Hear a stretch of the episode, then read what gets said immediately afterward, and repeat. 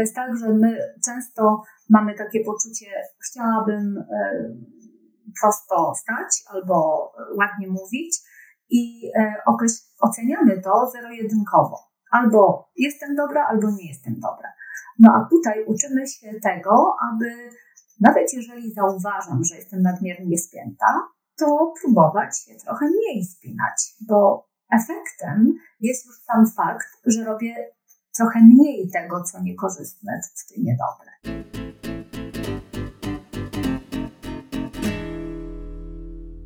Cześć! Słuchasz podcastu Lekko Mówni, w którym uczymy jak przemawiać lekko i skutecznie. Z tej strony Michał Kasprzyk i Patrycja Obara. Cześć! Witam Was w kolejnym odcinku Lekkomównych, w sezonie, który jest dla nas sezonem szczególnym, bo w całości poświęcamy go bardzo ważnemu zagadnieniu, jakim jest radzenie sobie ze stresem, ze stresem, który towarzyszy nam we współczesnym, szybkim, intensywnym życiu na co dzień.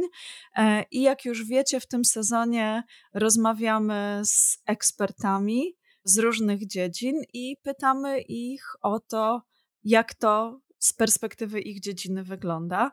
Mm, dzisiejszą moją gościnią jest Magdalena Kędzior, która jest pierwszą i jedną z nielicznych w Polsce nauczycieli techniki Aleksandra.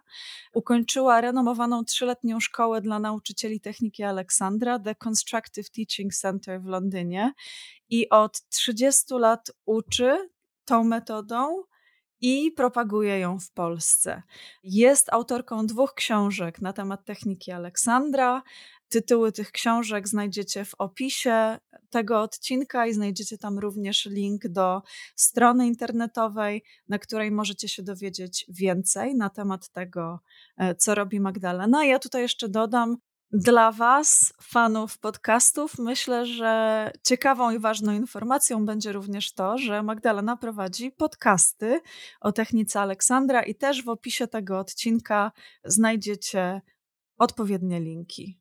Wspaniałe doświadczenie, Magdaleno. Witam Cię serdecznie w Lekkomównych. Ja również e, witam i bardzo mi miło. Dziękuję za zaproszenie. Powiedz mi, Magdaleno, być może zaskoczę Cię tym pytaniem, ale czy Ty się stresujesz dzisiejszą naszą rozmową i nagraniem? E, rano był taki moment, kiedy pomyślałam sobie, w ogóle nie czuję zdenerwowania, to czy to będzie dobrze?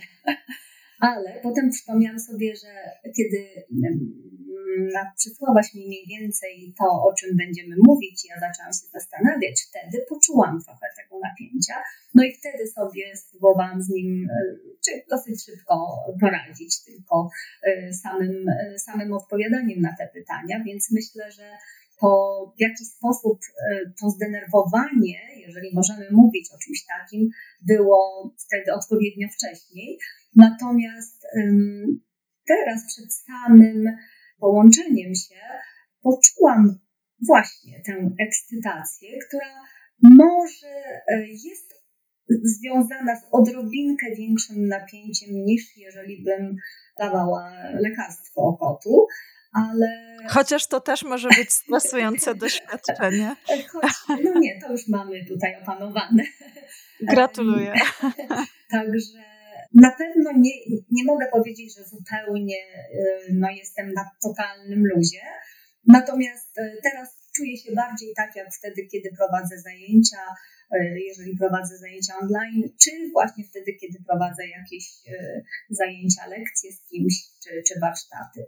Także na pewno jest w tym troszkę wyższy poziom napięcia, no ale raczej, raczej nazywam to takim napięciem związanym z ekscytacją i zaangażowaniem w to, co robi, które no, można by nazwać roboczym napięciem. Robocze napięcie, bardzo ładne określenie, czyli coś, co jest w zasadzie naszym zasobem, a nie coś, co nam przeszkadza. Coś, co jest niezbędne, poziom napięcia, który jest niezbędny do tego, żebym oddychała takim oddechem, jakim chcę oddychać, czy mówiła takim głosem, który, mhm. który może no, będzie optymalny w danej sytuacji. Świetnie. Magdaleno, pierwsze najważniejsze pytanie, bo ja myślę, że e, sporo osób słyszało, że jest coś takiego jak technika Aleksandra. Dla niektórych to pewnie będzie zupełnie coś nowego, ale pewnie jest dużo takich osób, które coś słyszały, coś tam dzwoni, ale nie wiedzą do końca w którym kościele. Więc zacznijmy od tego, co to w ogóle jest, dla kogo, na czym to polega, o co w tym chodzi, z czym to się je. Rzeczywiście często, kiedy jestem pytana o to, czym jest technika Aleksandra, zawsze mówię, że trudno odpowiedzieć w jednym, a nawet dwóch zdaniach, no ale postaram się jak najkrócej. Ogólnie mówi się, że to jest metoda władania sobą. Tak przynajmniej autor tej metody właśnie od jego nazwiska metoda nazywa się techniką Aleksandra, bo był to Frederick Matares Aleksander. On twierdził, że jest to metoda, która pomaga lepiej posługiwać się sobą. Ja to po polsku tłumaczę władać sobą. Nazywał to the use of the self. W sensie właśnie nie tyle posługiwania się, władania swoim ciałem, ale całym organizmem. No ale właśnie, żeby e, trochę, e, trochę to wyjaśnić. Wykorzystujemy tutaj świadomość, świadomość siebie i swojego ciała, aby lepiej radzić sobie z niekorzystnymi nawykami, przyzwyczajeniami, co często wprowadza się do nadmiernych napięć albo do tendencji do wprowadzania nadmiernego wysiłku w to, co robimy. I krótko mówiąc, można jeszcze dodać, że sama metoda uczy łączyć pełne zaangażowanie w takie bieżące działania w życiu, a nawet czasem w intensywną, z intensywną pracą, z jednoczesnym dbaniem o siebie i coraz lepszym wykorzystywaniem swoich możliwości, swojego potencjału. Mhm, to bardzo, bardzo ciekawie brzmi. No ja tutaj też nie będę udawać, od razu wyłożę karty na stół, że uczestniczyłam w takim siedmiotygodniowym kursie techniki Aleksandra prowadzonym przez Magdalenę. E, i te efekty tego, tego, o czym teraz mówisz, no poczułam na własnym ciele. I to rzeczywiście było coś niesamowitego. I takie moje, moja obserwacja z tej techniki Aleksandra e, z tych siedmiu tygodni była taka, że wcześniej jak chodziłam na różne kursy, szkolenia różnych rzeczy, które można, że tak powiem, usprawnić w swoim organizmie, to często wychodziłam z takich kursów z poczuciem: O matko, to ja tego nie umiem. Czyli ja nie umiem się wyprostować, ja nie umiem dobrze oddychać, nie wiem, ja nie umiem rozciągnąć kręgosłupa i tak dalej. I to trzeba się tak strasznie napracować, żeby się tego nauczyć, i ja chyba nie mam na to przestrzeni. E, a tutaj no, z tych siedmiu tygodni naszej pracy ja wyszłam z takim poczuciem, fajnie, mhm. że tak, że mogę. Że, że, że, mogę i że to wystarczy o tym pomyśleć i tutaj oczywiście to nie tylko wystarczy pomyśleć, bo tam proponowałaś szereg ćwiczeń, które należy e, wdrażać, ale te ćwiczenia jakoś tak powodowały, że to ciało tak samo się robiło takie takie, często używałaś tego słowa takie sprężyste i że no, że czułam, że to się dzieje takimi małymi krokami, że ja rzeczywiście mogę tym władać, że to nie coś włada mną, tylko ja władam tym dobrostanem mojego organizmu. To było niesamowite. Natomiast bardzo. Jeszcze, czy mogłabym się wtrącić? Bo Oczywiście. Bardzo, się, mm, bardzo się ucieszyłam, że powiedziałaś o tych małych krokach. To jest tak, że my często mamy takie poczucie, chciałabym e, prosto stać albo ładnie mówić, i e, oceniamy to zero-jedynkowo. Albo jestem dobra, albo nie jestem dobra. No a tutaj uczymy się tego, aby nawet jeżeli zauważam, że jestem nadmiernie spięta, to próbować się trochę mniej spinać, bo efektem jest już sam fakt, że robię trochę mniej tego, co niekorzystne czy niedobre. Także tu jeszcze to, e, to chciałam e, dodać, bo wydaje mi się, że jest to dosyć istotne. Tak, to też była e, rzecz, którą powiedziałaś już na pierwszym naszym spotkaniu wtedy i pamiętam, że na mnie to zrobiło oszałamiające wrażenie, że ja nie muszę no wiesz, myślę, że to też częste w dzisiejszych czasach, że my wszyscy mamy ten syndrom wzorowego ucznia, wzorowej uczennicy. No może nie wszyscy, ale wiele osób. Ale większość nas. Tak, tak, i że my byśmy tak chcieli od razu na piątkę, a tu w ogóle nie trzeba na piątkę, to wystarczy na plusik. tak, właśnie. I to już będzie coś. Bardzo ciekawe jest też to, co mówisz, że technika Aleksandra pozwala być może zaobserwować, że pewne rzeczy, w pewne rzeczy wkładamy więcej wysiłku niż to konieczne. I to też pamiętam, no, jeżeli mogę tutaj ujawnić, tak, to ćwiczenie, o którym mówiłaś, które można było robić w autobusie, kiedy jedziemy tym autobusem i trzymamy się tej barierki, czy my przypadkiem nie używamy do tego zbyt dużego zaangażowania, zbyt dużego wysiłku? Czy to nie jest, mhm. o, kotek, kotek się pojawił u Magdaleny. Tak. Żałujcie, że nie możecie go zobaczyć, jest przepiękny. Może miałknie do was, zobaczymy. Nie, to jest akurat kotka, która nie, nie przepada za gadaniem, e, natomiast druga, która gada gdzieś, gdzieś się schowała na razie. Może jeszcze do nas dołączy. I, I rzeczywiście zaczęłam obserwować, czy ja się nie wieszam na tej tam, na tym uchwycie?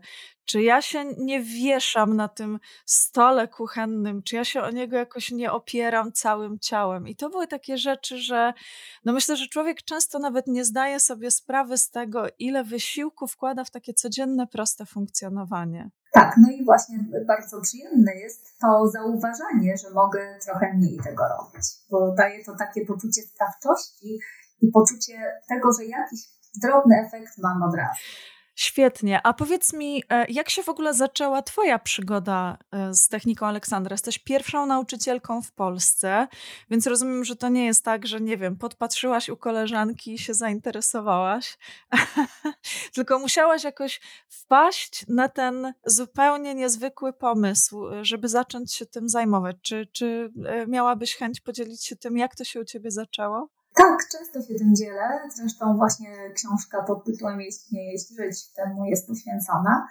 Choć to dosyć długa historia i znowu mam nadzieję, że uda mi się ją jakoś krótko opowiedzieć, bo e, zaczęło się od tego, że chorowałam na anoreksję. W czasach, kiedy w Polsce właściwie nawet określenia anoreksja lekarze nie używali, Właściwie twierdzono, że to są jakieś reakcje nerwicowe. Raz w jakimś opisie e, znalazłam jadłostręt, coś takiego, lękowy chyba nawet, ale, no, ale większość lekarzy w ogóle nie wiedziała, co z, tym, co z tym zrobić. Ja nie byłam e, nastolatką, byłam no już, można powiedzieć, dorosła. No i ponieważ no, trochę mnie to męczyło, było to dosyć trudne, chciałam, no zaczęłam szukać sposobów, żeby sobie z tym wszystkim poradzić. A w czasie wakacji jeździłam wtedy do Anglii, pracowałam charytatywnie dla jednej z organizacji charytatywnych. No i właśnie dzięki im, ich pomocy, razem z koleżanką, z którą tam jeździłam, miałyśmy poznać różne metody alternatywne, które być może mogłyby mi pomóc, ewentualnie też mojej koleżance, która wtedy była świeżo upieczonym, jeżeli to tak można nazwać, lekarzem, akurat właśnie skończyła e, studia medyczne. Można powiedzieć, że poznałyśmy bardzo wiele najróżniejszych, ciekawych metod niekonwencjonalnych i przeczytałyśmy książkę o technice Aleksandra.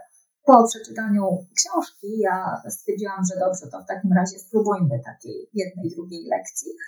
I po raczej nie od razu. Od razu byłyśmy zafascynowane tym, co te lekcje z nami robią, ale po drugiej, trzeciej lekcji ja złapałam się na takiej myśli, mogę zjeść śniadanie, bo potem idziemy na lekcję. I to uświadomiło mi, że zwykle ja po zjedzeniu czegokolwiek bardzo źle się czuję. Jestem przepełniona, no miałam bardzo różne e, nieprzyjemne reakcje przewodu pokarmowego, a e, po lekcji zawsze było dobrze. I to spowodowało, że po kolejnych lekcjach zaczęłam wdrażać jedno z ćwiczeń, które było tam proponowane do ewentualnego właśnie wykonywania samodzielnie, ćwiczenie z leżeniem na podłodze. No i po najtrudniejszych posiłkach wtedy, bo najtrudniejszym posiłkiem było zjedzenie obiadu, starałam się właśnie tak można powiedzieć, pseudo-relaksować, bo nie jest to takie typowe ćwiczenie relaksacyjne, ale ćwiczenie uświadamiające właśnie, co niepotrzebnie robimy. No i zwykle po takim leżeniu e, było trochę lepiej. Także tych, tych kilka, e, no pewnie około 10 lekcji spowodowało, że jak wróciłam do Polski, powoli, powoli e, byłam w stanie z tej anoreksji wyjść. E, nie, nie chcę, nie chcę tutaj twierdzić, że technika Aleksandra wyleczy każdego z anoreksji, bo nie wyleczy albo nie pomoże w tym pierwszym, najważniejszym kroku, aby naprawdę chcieć z tego wyjść. No i w momencie, kiedy ktoś jest już zdeterminowany i naprawdę jest gotów, żeby sobie z tym poradzić, to wtedy technika Aleksandra bardzo wspiera każdą prowadzoną terapię, każdy prowadzony, prowadzone leczenie osób z zaburzeniami odżywiania na pewno nie jest metodą, która samodzielnie wyleczy kogoś z zaburzeń odżywiania. Najpierw skomentuję to, co powiedziałaś na końcu, że myślę, że to w ogóle ważne, bo, bo, bo mam wrażenie, że w wielu rzeczach, które chcemy w życiu zmienić, no pierwszy krok to jest ta decyzja, to takie silne postanowienie, że chcę nad tym pracować i tutaj no, nie ma żadnych cudownych technik, które to zastąpią, prawda? Natomiast są techniki, kiedy już ta decyzja jest, które bardzo, bardzo, bardzo e, mogą pomóc. Natomiast druga rzecz, a właściwie pierwsza, ważniejsza, dlatego zostawiłam ją na koniec, to, to chciałam też wyrazić jakiś podziw i wdzięczność, że tak otwarcie mówisz o swojej historii, bo myślę, że jednak jest to troszeczkę jeszcze ciągle temat tabuizowany i jakiś jest stygmat choroby, więc myślę, że to jest y, ważne dla wielu osób, że dzielisz się swoją historią. No, jeśli można, to też jeszcze to skomentuję. To jest tak, że nie jest naprawdę łatwo o tym mówić, dlatego że od tych ponad 30 lat naprawdę nie boję się jedzenia i jem wszystko, na co mam ochotę. I to nie jest tak, że jestem gotowa utyć, tak? w sensie takim, że e, gdyby mi powiedziano, że muszę utyć 20 e, kilo, aby zagrać w jakimś filmie, to na pewno bym się na to nie zdecydowała, ale e, nie jest to dla mnie problemem. A myślę, że wiele osób boi się mówić o tym, że miało taki problem, bo szczególnie w przypadku anoreksji, nie wiem jak to dotyczy innych problemów z zaburzeniami odżywiania, u wielu osób to nie jest problem, choroba wy, wyleczona do końca. Mhm. W sensie takim, że jeżeli ktoś już żyje, już y, mam, no mówię tutaj głównie o kobietach, choć dotyczy mężczyzn, teoretycznie je i funkcjonuje w miarę sprawnie, wydaje się, że y, anoreksja minęła, ale jeżeli cały czas myśli o tym, y, czy może coś zjeść, albo zbrania się przed jedzeniem jakichś produktów, boi się utyć, no to dla mnie nie jest, nie oznacza to, że ktoś naprawdę pokonał chorobę. Ja mam takie poczucie, że to jest moja przeszłość i nie boję się do tego wracać. Nie boję się też y, sytuacji, kiedy nagle by to wróciło, bo już niejednokrotnie zdarzały się momenty, kiedy ze względów na jakieś duże problemy, właśnie stresujące. Przychodziły momenty, kiedy miałam wrażenie, że nie będę w stanie nic zjeść, ale ponieważ pamiętałam, jak się z tego wychodzi, to właściwie w ciągu e, kilku godzin byłam w stanie sobie z tym poradzić. Także, także dlatego no naprawdę nie jest to problemem. Wydaje mi się, że nie jest problemem mówienie o czymś, co e, było kiedyś i co mamy opanowane. Mm, Magdalena, a właśnie zahaczyłaś, że tak to określę, o temat stresu. I, I, chciałabym się przy tym zatrzymać teraz na dłużej. Powiedz mi, jak to wygląda z Twojej perspektywy? Jak, jakie są powiązania między techniką Aleksandra a umiejętnością radzenia sobie ze stresem? Jak ta technika e, może, sobie po, e, może pomóc sobie poradzić z doświadczeniami, które nas jakoś tam emocjonalnie obciążają, destabilizują. Właściwie można by powiedzieć, że sama metoda po prostu uczy tego, jak zauważać reakcje stresu, z którymi mamy do czynienia na bieżąco niemalże z każdym ruchem. Teraz sięgasz po, po kubek i pijesz e, łyk herbaty, i nawet ten zwykły ruch wiąże się z maleńkim no, trudno nazwać to stresem, ale właśnie jest to jakiś rodzaj zaangażowania, który powoduje często niepotrzebne napięcia.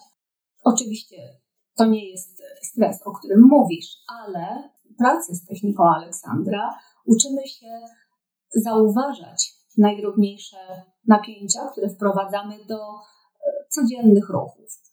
A jeżeli już mówić o stresie czy o zdenerwowaniu, to w gruncie rzeczy nie jest dla nas problemem stres, trema czy zdenerwowanie, jeżeli przejawia się tylko w formie delikatnej ekscytacji. Tak? To jest takie, taka chęć, aby otworzyć się na coś nowego, ciekawość, na coś nieznanego, tak? co właśnie trochę mnie ekscytuje i to nie jest dla nikogo problemem. Stres, trema, zdenerwowanie zaczynają nam przeszkadzać wtedy, kiedy zaczynają nam przeszkadzać fizyczne symptomy tego stresu czy tego zdenerwowania. Czyli to, że jestem nadmiernie spięta, że czuję napięcie w brzuchu, ucisk w gardle, że mam wrażenie, że cała drżę, słabiej oddycham albo bije mi mocniej serce.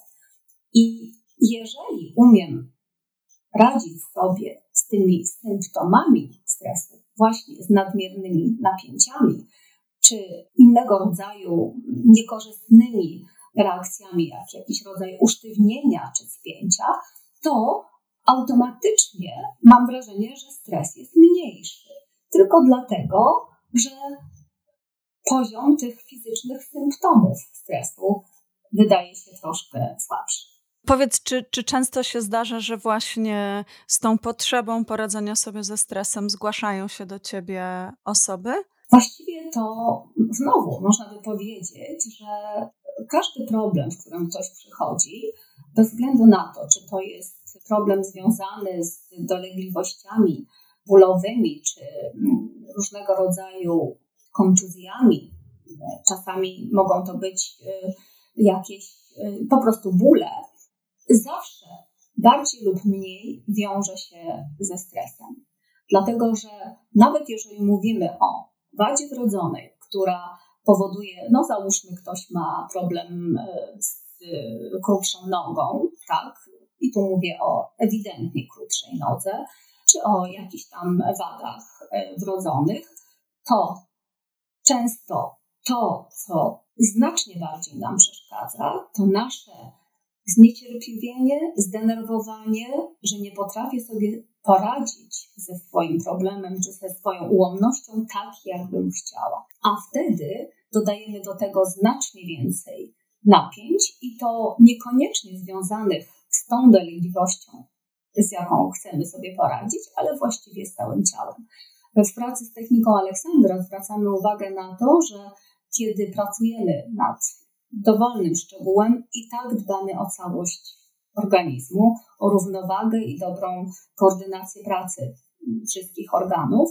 I dzięki temu jesteśmy w stanie po pierwsze lepiej zadbać o funkcjonowanie z tym problemem, z jakim jestem, a stopniowo ten e, dobrze funkcjonujący organizm wspiera na tyle, na ile to jest możliwe, poprawienie czy, no bo nie chcę mówić tutaj uzdrowienie, no ale jakąś tam, jakieś tam zmniejszenie dolegliwości albo eliminację e, tych, e, tych niekorzystnych problemów, z jakimi ktoś przychodzi na, na lekcję. To bardzo ciekawe, o czym mówisz, i kojarzy mi się, bo miałam ostatnio taką możliwość skontaktować się znów z techniką Aleksandra na konferencji World Voice Teachers Expo. I tam wykład, ale też takie prywatne konsultacje, w sensie indywidualne konsultacje, prowadziła Nina Rotner ze Słowenii. I ona podczas tego wykładu bardzo często powtarzała takie zdanie: We are all fine the way we are. Czyli, że tak, jak jesteśmy, jest w porządku. I to, mi, to mnie po pierwsze bardzo poruszyło, a po drugie bardzo dało mi do myślenia, że rzeczywiście, jeżeli ja chcę nad sobą pracować, jakoś się rozwijać, coś w sobie usprawnić, udoskonalić, polepszyć, to muszę zacząć z tej perspektywy akceptacji tego, że w tym momencie jest tak, jak jest. Bo jeżeli od razu mam w sobie niezgodę, to przecież od razu mam w sobie napięcie i jak w tym napięciu pracować dalej. Zresztą ty też o tym tak. mówiłaś na, na twoich warsztatach. I to A było... poza tym, jeszcze jeżeli tutaj wtrącę, chodzi o to, aby właśnie no, z tą akceptacją, czy z, tą, z tą takim, tym takim nieoceniającym podejściem do siebie być w stanie po prostu wykorzystać w pełni ten potencjał, jaki mamy. Mhm. A powiedz mi, jak może pomóc technika Aleksandra, bo to dla naszych słuchaczy może być wyjątkowo ciekawe, w takich sytuacjach typowo scenicznych, kiedy dopada mnie właśnie, mam wygłosić to przemówienie i dopada mnie trema i wychodzę na tą scenę i nagle wszystko widzę na czarno i mam dziurę w głowie i, i, i, i, skupiam się tylko na tym, że mi po prostu drżą dłonie, miękną kolana, to jak może pomóc y, technika Aleksandra w takiej sytuacji sobie poradzić? Hmm, no, tu jednak chyba musiałabym wrócić najpierw do tego, co dana osoba albo czego dana osoba zdążyła się nauczyć wcześniej, właśnie chodząc na lekcje techniki Aleksandra. Bo to, co wykorzystujemy w sytuacji scenicznej czy w sytuacji dużego stresu, to jest wszystko to, czego uczymy się podczas y, takich zwykłych spotkań i lekcji związanych z techniką Aleksandra. Przede wszystkim tu właściwie na każdym kroku, tak jak mówiłam, przy niemalże najdrobniejszym ruchu, często zaczynamy od zwykłego wstawania y, i siadania na krzesło, ale e, w życiu codziennym proponujemy, aby ktoś zwrócił uwagę na to, w jaki sposób e, myje zęby, właśnie sięga po kubek z herbatą, czy nalewa wrzątek, aby tę herbatę sobie zrobić, po to, aby zauważać niepotrzebne napięcia, e, przykurcze, wysiłek albo usztywnienia i tendencję do wstrzymywania oddechu wtedy, kiedy jesteśmy w stresie. Jeżeli ktoś w sytuacjach lekcji przez 45 y, minut do godziny na bieżąco zauważa, o, znowu tutaj spięłam kolana, o, wstrzymałam oddech, tak, ścisnęłam szyję i jednocześnie z pomocą nauczyciela uczy się, że samą myślą mogę to odpuścić, potem przenosi to na zwykłe, codzienne sytuacje w życiu, można by powiedzieć, że stopniowo jest w stanie podobnie, analogicznie reagować przy coraz bardziej skomplikowanych sytuacjach. I wtedy wyjście na scenę nie mogę powiedzieć, że nie jest problemem albo nie wiąże się ze stresem, bo zawsze wiąże się z jakąś tremą i właściwie wszystkim tego życzę, dlatego że większość osób twierdzi, że um, właśnie wystąpienie, które nie jest poprzedzone drobną tremą, często jest nijakie i za mało w nim dobrej energii, czyli właśnie trochę tej ekscytacji każdemu życzę. Natomiast jeżeli ja umiem na bieżąco zauważać i odpuszczać te napięcia, które nie są niezbędne, to automatycznie robię to również w trakcie właśnie takich sytuacji bardziej stresujących. Co tu jest jeszcze bardzo istotne, i to właśnie też uczymy się tego na lekcji, a nie już kiedy mamy do czynienia ze stresem, to jest specyficzna podzielność uwagi. My jesteśmy nastawieni na to, że albo jestem cała dla świata, albo zamykam się w odosobnieniu, przy czym może to być tylko mój pokój, w którym wyłączam telefon i wszelkie jakieś inne bodźce i relaksuję się. Wtedy mogę zadbać o swoje ciało, o to, aby się w pełni zrelaksować i doprowadzić do porządku.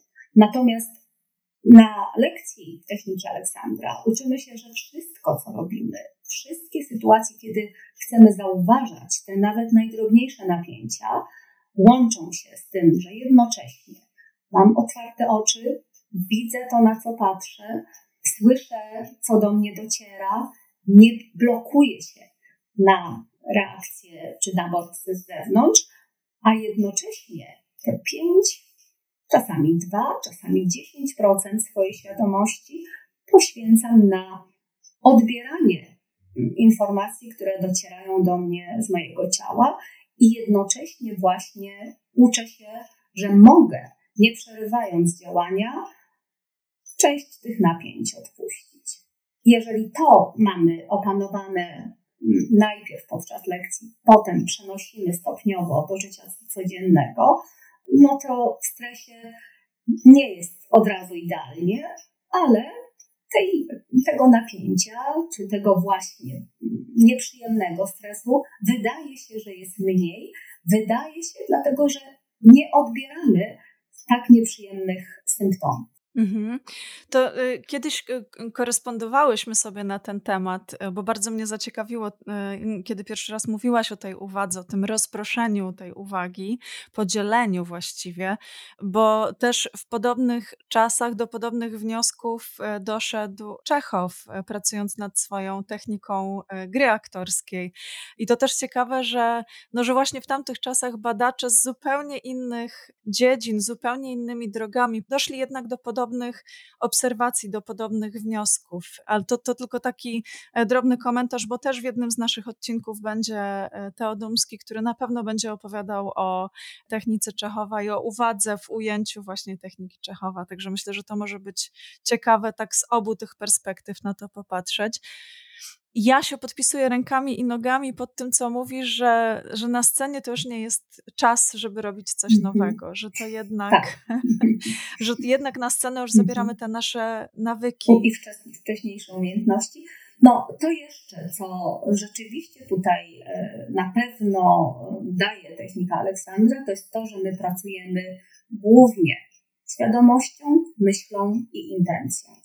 I to dotyczy zarówno samego wystąpienia publicznego, prawda, bo to nasza intencja e, wiąże się z tym, co robimy i co mówimy, no ale tutaj podobnie intencja, a nie ruch, nie zatrzymanie się, żeby się podrapać czy rozluźnić, tylko właśnie intencja powoduje, że jestem w stanie trochę mniej napięcia czy wysiłku wkładać w to, co robię. No właśnie, to, to wkładanie mniej napięcia i wysiłku, to myślę, że to w sytuacji scenicznej też jest niezwykle e, ważne, że, że, że czy jak jestem na tej scenie, to czy ja naprawdę tak muszę tak się strasznie starać i tak wszystko napinać i tak walczyć o przetrwanie na tej scenie? Czy może to nie jest aż e, tak... Właśnie właśnie wróciłam po warsztatach e, wyjazdowych, które prowadziłam z techniką Aleksandra nad morzem. Jedna z uczestniczek na koniec, kiedy pytałam się, co sobie wezmą z techniki Aleksandra, albo co było dla nich największym objawieniem, powiedziała, że dla niej najważniejsze było to, że tak mało może zrobić tak dużo. Hmm, to świetne. Że właśnie to uświadomienie sobie, jak dalece mniej może oznaczać więcej i to na bardzo różnych poziomach. Tutaj, tutaj rzeczywiście technika Aleksandra to nam daje. No a kiedy mówimy o sytuacjach scenicznych, często wiąże się to z występami artystycznymi. Jeżeli mówimy o sztuce, o artyzmie, to no wiadomo, że im więcej wysiłku, tym mniej jest artysty w artyście tak? W sensie takim, że jeżeli naprawdę chcemy coś przekazać, to to musi być lekkie, właśnie wynikające z intencji, z naszych przekonań, przesłań, a nie zrobione e, jakimś silnym ruchem podkreślonym grubą kreską, choć oczywiście, jeżeli to jest niezbędne w naszym zamierzeniu, no to też będzie potrzebne. Właśnie myślę, że, że to, co powiedziałaś na końcu, to jest kluczowe, że jeżeli to jest niezbędne w naszym założeniu, w naszej intencji artystycznej, no tutaj uważam, że również w przemówieniu możemy mówić o takiej intencji artystycznej, bo jednak ten mówca czy mówczyni wychodząc na scenę chce coś konkretnego przekazać i, i wywołać jakiś efekt estetyczny, emocjonalny. Jak pracuję czy to z mówcami właśnie, czy, czy z artystami, to często mówię o tym, że no być może przez te neurony lustrzane, a być może jakiś inny rodzaj połączenia istnieje, o którym jeszcze nie wiemy, że często jest tak, że ta publiczność będzie odbijać nasz stan emocjonalny jak lustro. I jeżeli my na tą scenę chcemy wnieść entuzjazm, bo, bo to jest treścią naszego wystąpienia, czy to artystycznego, czy, czy to przemówienia, ale w sobie mamy napięcie i myślenie o tym, czy ja dobrze patrzę, czy ja dobrze stoję, czy ja się nie przejęzyczę, to jednak to wyjdzie na wierzch i ta publiczność będzie też siedzieć w tych fotelach i im się coś zacznie niewygodnie robić i oni nie będą wiedzieć czemu, ale oni będą po prostu naszym lustrem emocjonalnym, prawda? Tak, tak, dokładnie. Rzeczywiście pięknie to ujęłaś. To jest taka metafora, której kiedyś użył mój przyjaciel, on ją jeszcze rozwinął, że kiedy artysta tworzy, to ta sztuka, którą on tworzy, jest lusterkiem, w którym on sam się przegląda. Ale kiedy już wychodzi na scenę i oddaje to ludziom, to odwraca to lusterko i wtedy to już oni się przeglądają. To takie, ale to oczywiście to, to zupełnie na marginesie. A jeszcze mam takie pytanie, takie, mm, to, to już typowa taka praktyczna wskazówka dla naszych słuchaczy, bo ja sobie zdaję sprawę z własnego doświadczenia, już patrząc, jak ważny jest e, nauczyciel w tej pracy. Dlatego, że myślę, że szczególnie dla osoby, która dopiero zaczyna, ta umiejętność obserwowania w sobie tylu rzeczy naraz, to jest bardzo trudne i ponieważ mówimy o nawykach, czyli to są takie rzeczy, które są w nas jakoś już takie wrośnięte, to bardzo łatwo przeoczyć, że ja tu coś tam napięłam, że tu coś podniosłam, że to jak jesteśmy w trybie zadaniowym, to ktoś musi popatrzeć z boku i powiedzieć hej, ale tutaj głowa ci ucieka do przodu. Ja, ja w ogóle widzę, że nie wiem, bo widziałam, że się uśmiechałaś, więc pewnie coś na ciebie projektuję, ale wydaje mi się, że zauważyłaś, że kiedy ty mówisz o tym, jak my możemy myślą uwalniać się od tych napięć, to ja zaczynam się prostować. bo ja sobie przypominam, że o matko, to ja mam źle ustawiony mikrofon, bo ja tak tą głowę wysuwam do przodu, więc od razu mi się to przypomina i, i wracam do tej takiej lepszej postawy. Więc gdyby ktoś chciał spróbować tego dobroczynnego e, działania techniki Aleksandra, to co powinien zrobić? Jakie powinien wykonać pierwsze kroki? No na pewno można poczytać czy dowiedzieć się o tym, czym jest sama metoda, po to, aby wiedzieć, na co się decyduję, ale aby e, rzeczywiście zacząć poznawać tę metodę, niezbędny jest kontakt z nauczycielem. I czy to może być praca online? Mm, przez wiele lat, e, od czasów pana Aleksandra, e, on zaczął uczyć swojej metody ponad, ponad 100 lat temu. Uważało się, że przede wszystkim podstawą jest bezpośrednia, indywidualna lekcja. Lekcja jeden do jeden. I na pewno takie lekcje są niezbędne e, w sytuacji, kiedy mamy do czynienia z problemami dosyć poważnymi, albo kiedy zależy nam na tym, aby coś zmienić w miarę szybko. Natomiast coraz więcej efektów daje praca grupowa i mm, już od dłuższego czasu stosunkowo wielu nauczycieli techniki Aleksandra decyduje się na pracę grupową, szczególnie jeżeli chodzi o wprowadzanie, wprowadzenie do samej metody, czy takie podstawy. Natomiast jeżeli chodzi o pracę zdalną, zdania były przez długi czas podzielone, ale ostatecznie pandemia spowodowała, że doświadczyliśmy, jak wiele można zrobić e, właśnie e, poprzez, e, poprzez pracę zdalną. Tym bardziej, i to muszę przyznać, że były również moje doświadczenia, że zdarzało mi się czasami udzielać delikatnej porady, czy pracować z kimś, z kim już wcześniej pracowałam, tylko i wyłącznie przez telefon.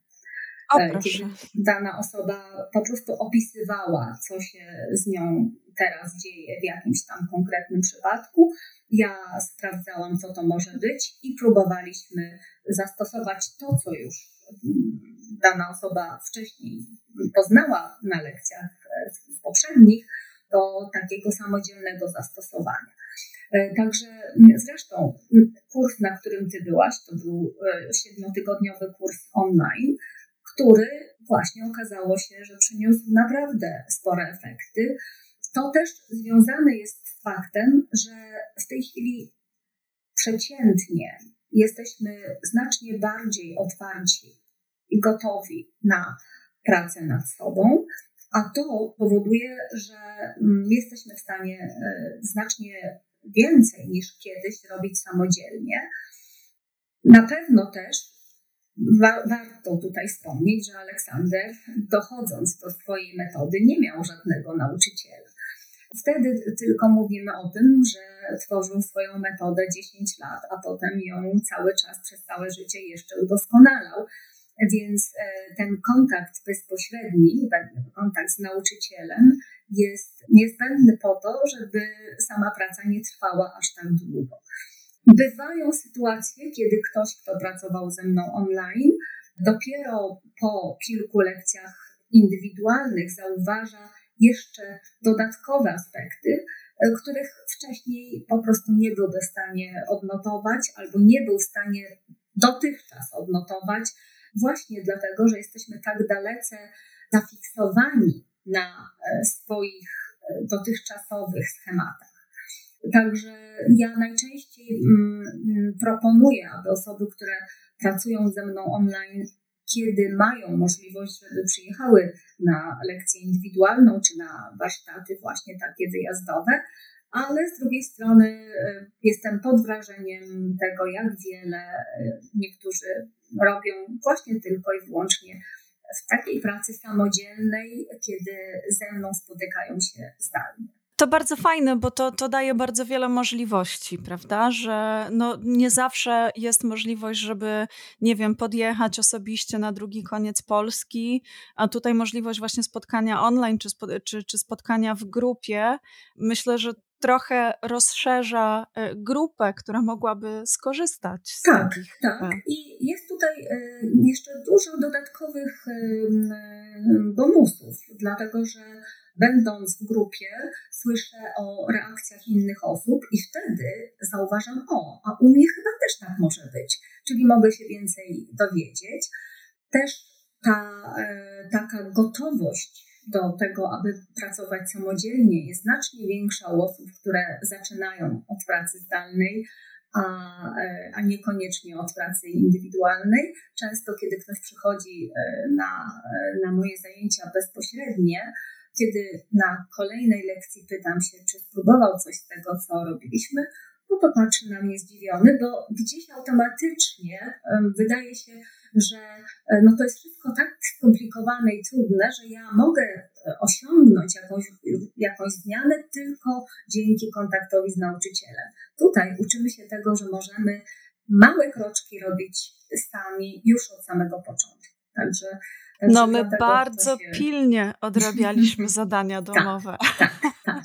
A jeszcze do tego tutaj no, lekcje te indywidualne wymagają dodatkowego czasu przyjazdu, mm, no, są, są w jakiś sposób e, no, związane z jakimś, z jakimś tam kosztem, także zdarza się, że łączymy po prostu regularną pracę indywidualną bezpośrednią z kontaktami e, zdalnymi co jakiś czas, właśnie zastępującymi przyjazd z drugiego końca Warszawy czy z okolic Warszawy. Albo telefonicznie, gdzie pomyślałam sobie, jak o tym opowiadałaś, że zamiast być takim zewnętrznym okiem klienta, jesteś wtedy jego zewnętrzną myślą.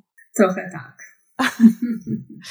Bardzo Ci dziękuję za, e, za wskazanie tych dróg, bo myślę, że to ważne, bo często jest tak, że no, słuchamy sobie o czymś, coś nas zafascynuje, coś nam, nas zainteresuje, spodoba nam się, tylko potem nie wiemy, co dalej zrobić. A tutaj są jakieś e, konkretne pierwsze kroki. Ja od siebie dodam, że mm, jak wcześniej właśnie, ja długo czytałam o technice Aleksandra, zanim zapisałam się na Twoje warsztaty i to długo tak, w sensie tak z rok, tak szukałam, czytałam tu, tam, i byłam coraz bardziej zafascynowana tą techniką i miałam milion wyobrażeń na temat tego, co na tych zajęciach będzie się działo, co my będziemy robić, jak to będzie wyglądać.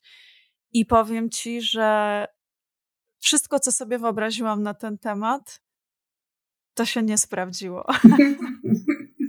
że prawda jest taka, że cokolwiek sobie wyobrazimy, to technika Aleksandra jest czymś zupełnie innym i to po prostu trzeba poczuć na własnej skórze.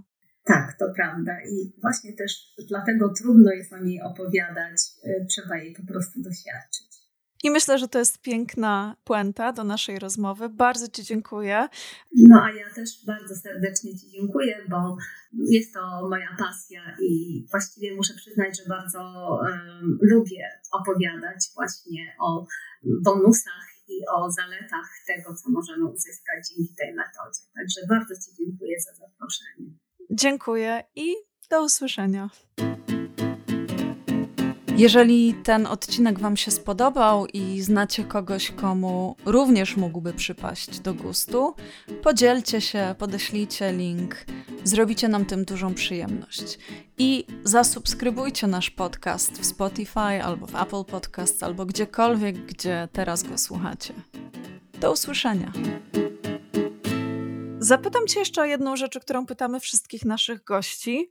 Czy jest coś, co chciałabyś naszym słuchaczom polecić? Jakąś jedną fajną rzecz?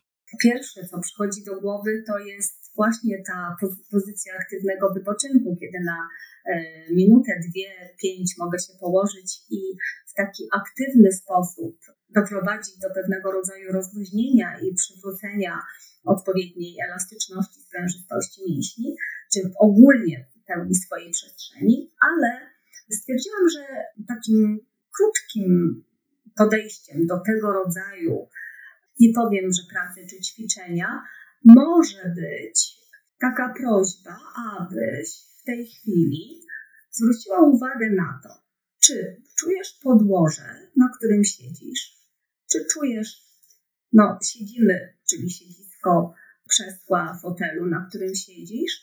Jeżeli byś stała, czy czujesz podłoże pod stopami? Czy widzisz to, na co patrzysz? I czy oddychasz?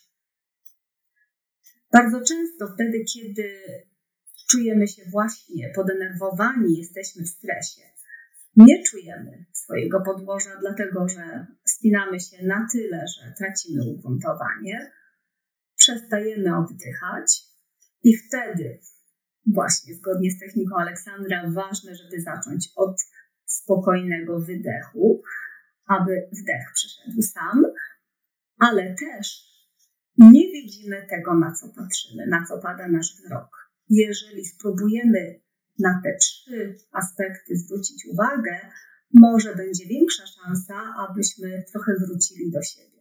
Oczywiście e, podążałam za Twoimi instrukcjami. Wnioski zostawię już dla siebie, natomiast była to cenna przypominajka.